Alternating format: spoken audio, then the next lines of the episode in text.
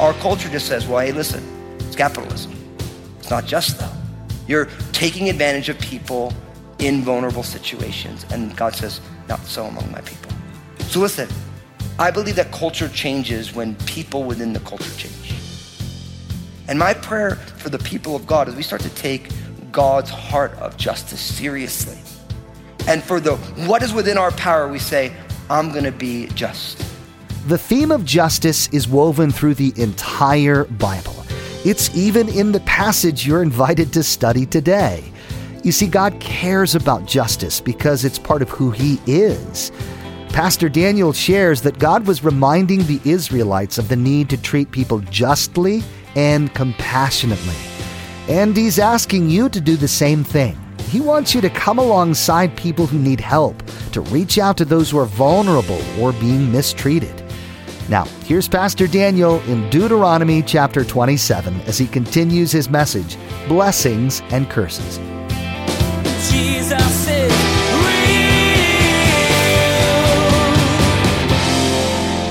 We're at this place where it's being reaffirmed. This is a renewing of the vows, so to speak. The vows were made at Sinai. All sorts of things went on in the wilderness. They're about to go in the promised land and they're renewing those vows. But notice, this covenant is conditional. It's all about the people obeying and observing the commands of the Lord. You could say it this way the promised land is the Lord's house, and his rules are the rules of the land. He's the dad. He knows what he wants. And I realize that we don't like that today, but it's still true for us today. God's ways are the best and the right ways, even if we don't agree with them. And I'm here to tell you, I've walked with Jesus long enough to have gone through a million different examples of I don't think God's ways are right, but as I get older and as I have more experiences and as I pray more about the things I don't agree with, I realize that God is infinitely smarter than me. It just took me a little while to figure that out. And I know it sounds hysterical, but the creator and sustainer, anything that I could come up with, God already has known. And when me and God have a disagreement, I'm always in the wrong, kind of like my wife. You husbands know what I'm talking about, right? Mm-hmm. Even when you're right, you're wrong. Our wives are godly that way. They know how this stuff goes. But God always knows. He knows. And so we need to make sure that we are obedient to the commands. Now, from here, look at what happens. In verse 11, now Moses commanded the people on the same day, saying, verse 12, these shall stand on Mount Gerizim to bless the people when they have crossed over the Jordan, Simeon, Levi, Judah, Issachar, Joseph, and Benjamin. And these shall stand on Mount Ebal to curse Reuben, Gad, Asher, Zebulun, Dan, and Naphtali. So what you have is you have the separation, the division of the tribes, six tribes on Mount Gerizim pronouncing the blessings, and six tribes on Mount Ebal pronouncing the cursings. Now it's interesting that the descendants of Jacob's wives, Leah and Rachel, are on Mount Gerizim, and then you have the concubines' kids on the other mountain, by and large. So why that is, we can do a lot of speculating, but that's a, maybe a discussion for another day. I can get bogged down and stuff like, well, what does this have to do with my life? That's what you're going to say to me. Like, what does it have to do with my life? I think that would be an honest question at that point. But what we're going to see now is we're going to see on whom and why do the curses fall. That's what we're going to see.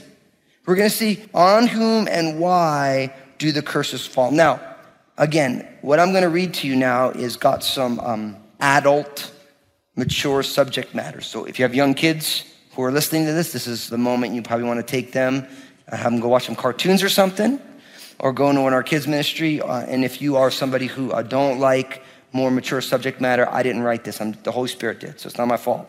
But I'm going to tell you about it either way. So look at what it says. It says in verse 14, and the Levites shall speak with a loud voice and say to all the men of Israel, first in verse 15, curses the one who makes a carved or molded image, an abomination to the Lord, the work of the hands of the craftsman, and sets it up in secret. Cursed is the one who treats his father and his mother with contempt. And all the people shall say, Amen. Cursed is the one who moves his neighbor's landmark. And all the people shall say, Amen. Cursed is the one who makes the blind wander off the road. And all the people shall say, Amen. Cursed is the one who perverts the justice due the stranger, the fatherless, and the widow. And all the people say, Amen. Cursed is the one who lies with his father's wife because he has uncovered his father's bed. And all the people say, I want you guys to say amen a little bit more excited. Here we go, verse 21. Cursed is the one who lies with any kind of animal. And all the people said, amen. That's right. Cursed is the one who lies with his sister, the daughter of his father, or the daughter of his mother. And all the people said, Amen. Cursed is the one who lies with his mother in law. And all the people shall say, Amen. Cursed is the one who attacks his neighbor secretly. And all the people shall say, Amen. Cursed is the one who takes a bribe to slay an innocent person. And all the people shall say, Amen. Cursed is the one who does not confirm all the words of this law, and all the people shall say, Amen. Now, these are commonly called the dodecalogue. Now, that's a big word, but deca is 10, so dodec is 12.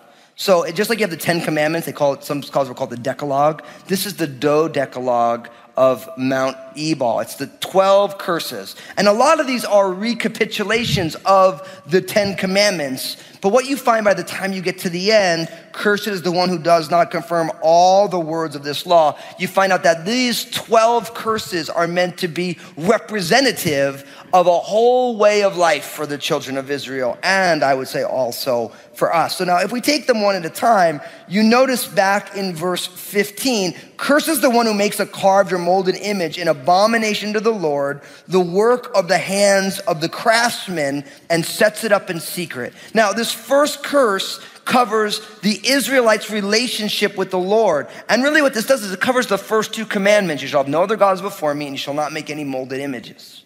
So, any sort of statue or anything that you would make that you would bow your heart down and worship to, that's an abomination to the Lord. Now, that was very common in Near Eastern culture. It is still common today if you go towards Eastern countries. In America, we're kind of too sophisticated for that, but we do worship little green pieces of paper with dead presidents on it or their equivalent on our bank account. The things people will do for money. And so, really, whatever it is that's the driving passion of your life, that will be the thing that drives your life. And God wants to make sure that our lives in Him are guarded. Do you have something or someone that is competing for the affections of God in your heart as that primary place? If you have one of those, God already knows it, and you need to confess that to the Lord and say, Lord, I am going to turn away from that. And what I find for a lot of believers is that oftentimes they take a really good thing and they make it the most important thing, which actually chokes the joy out of those things. Whether it's your family or the idea of a family, whether it's your career or the approaching of it, these things aren't bad. But when you make them the most important thing, now all of a sudden you lose your ability to really enjoy these things. So we have to make sure God has that primary place in our hearts. So it starts with that one. Now, from there, of course, it says, and all the people shall answer and say amen. So all the people, that word amen, I like to say if you want a good definition for amen, it's true dat.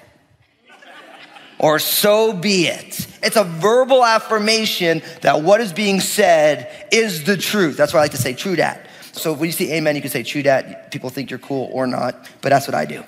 In verse 16, the second curse, cursed is the one who treats his father or his mother with contempt. So obviously, the second curse falls on one who dishonors his family. Of course, this is stated positively that you should honor your father and your mother in the Ten Commandments. And the Apostle Paul speaks about it in the book of Ephesians as the first commandment with promise. And so God cares about the family. Now, again, God cares about the family. The problem that we have, like when we're talking about marriage or family, is that God wants things to be in the ideal state. And sometimes some of us have had horrible parents. Some of us had parents who were anything but godly influences on their life. And so, how do you not show contempt for somebody who scarred you, hurt you? But the idea is, is that God realizes that the family is the primary discipling unit in society. That's why in our culture we are seeing the breakdown of our culture because of the breakdown of the family. That's how it works. There's God's design for a man and a woman raising their kids together, figuring out how to do life. That's God's plan. And so when that starts to break down, then all of a sudden society starts to break down because everything that we learn as kids, we are being socialized by our parents. Like I always say it, how many of us said, I'm never gonna be like my parents when I grow up? Yeah, almost everyone, except those of you sitting next to your parents, are like, me too, my mom's right there. Fusco, that's my dad. But me, definitely. But you know what's happening when you get older, right?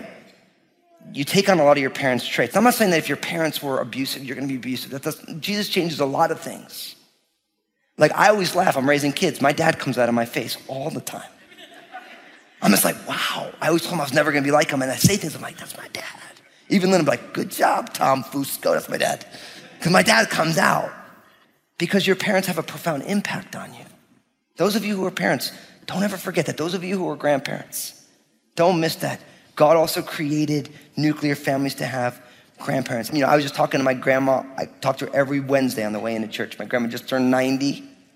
My grandfather was 93. They just celebrated their 70th wedding anniversary just like two weeks ago. I just love these little people, you know, like they're like a second set of parents. My grandma said to me today, she's like, Daniel, God has blessed us with so much love in our family. And I was just like, man, yeah. And my grandma, and it's a lot of it has to do with you. Because my grandma's just that girl. She just loves everybody. She'll take the food out of her mouth and she'll stick it in your mouth. She loves you that much. it's kind of weird, but it's beautiful, you know?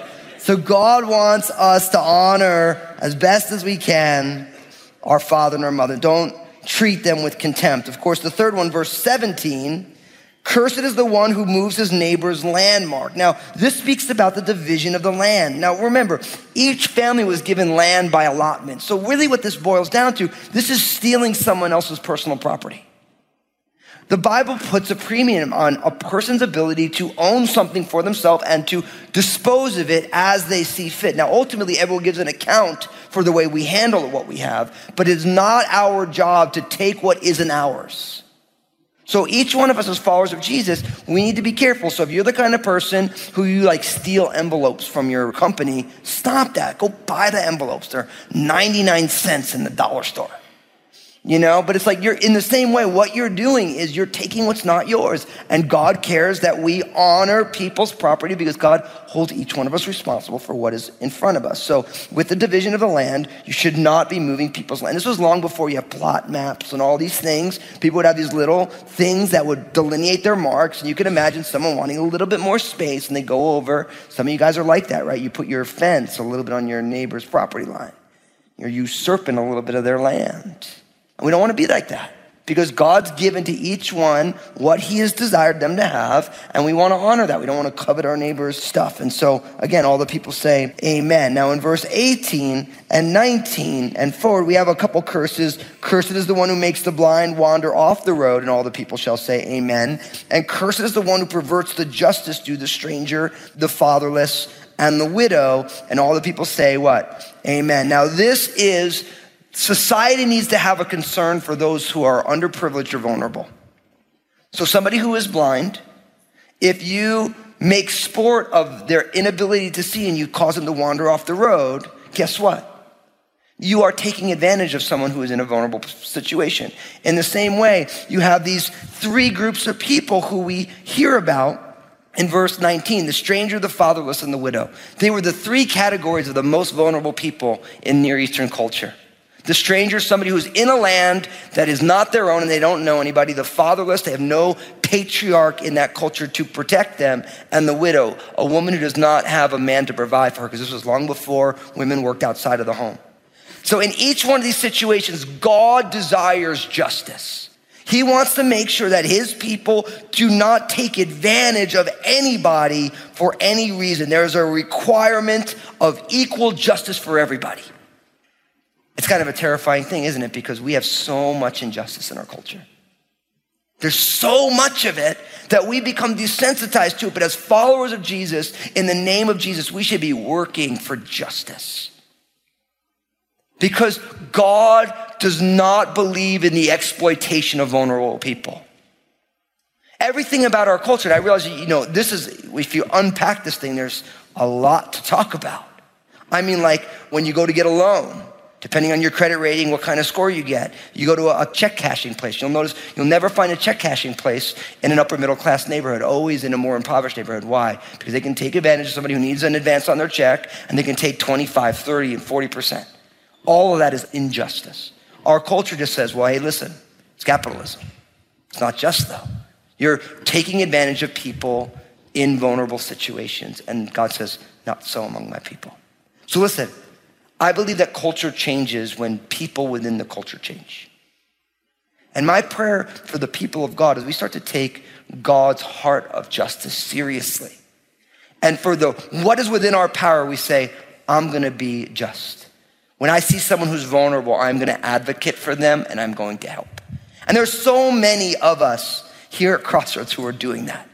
So many people stepping in, helping people who are their most vulnerable.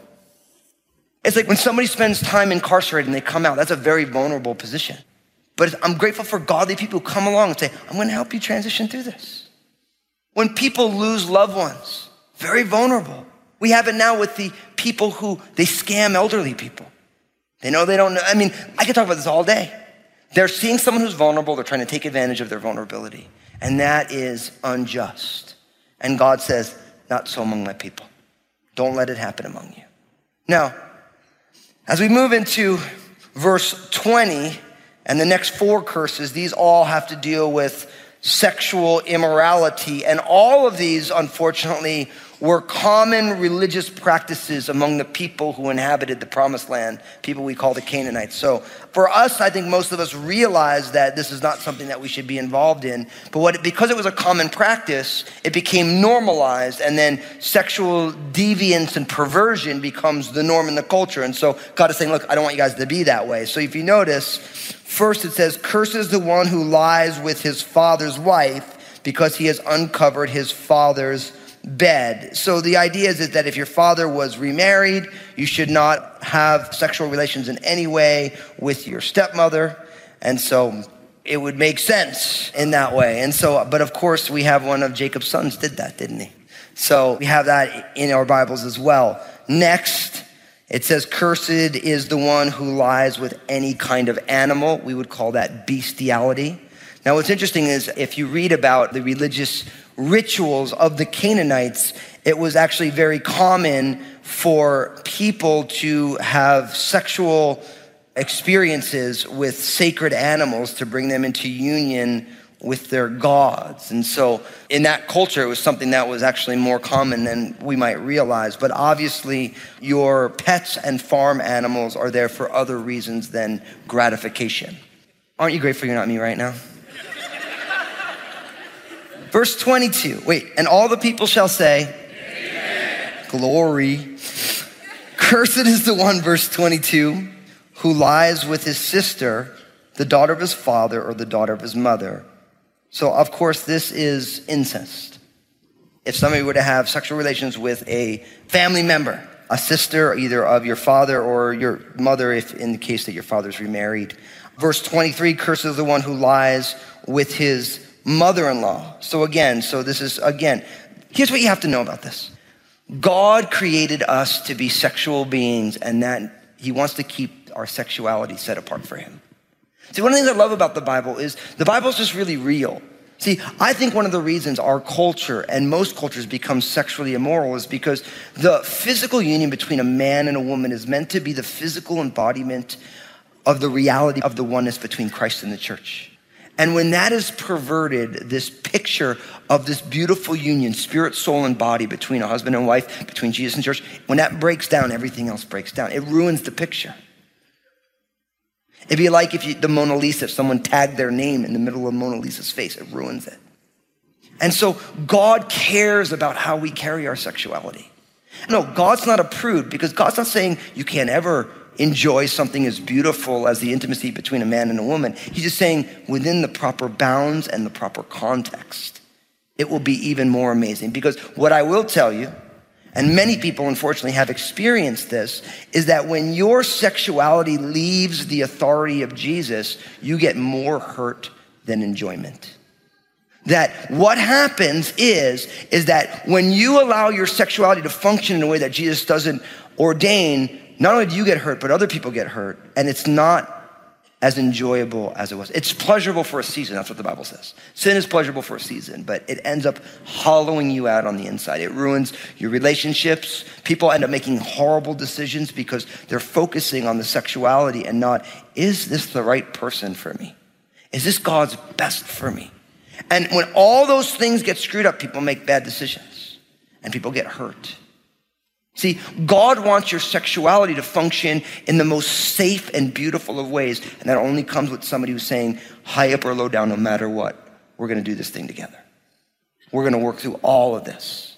And so, even though our culture couldn't care less about purity, the people of God have to, because God created it as an act of worship. Your sexuality and how you carry your body is an act of worship. Now, listen, I realize when I say things like that, there are many of you like, I've made a million mistakes. Listen, there is abundant grace for you. Don't be condemned, but don't go and sin no more. That's what happened to the woman caught in the act of adultery. Remember that? John chapter 8.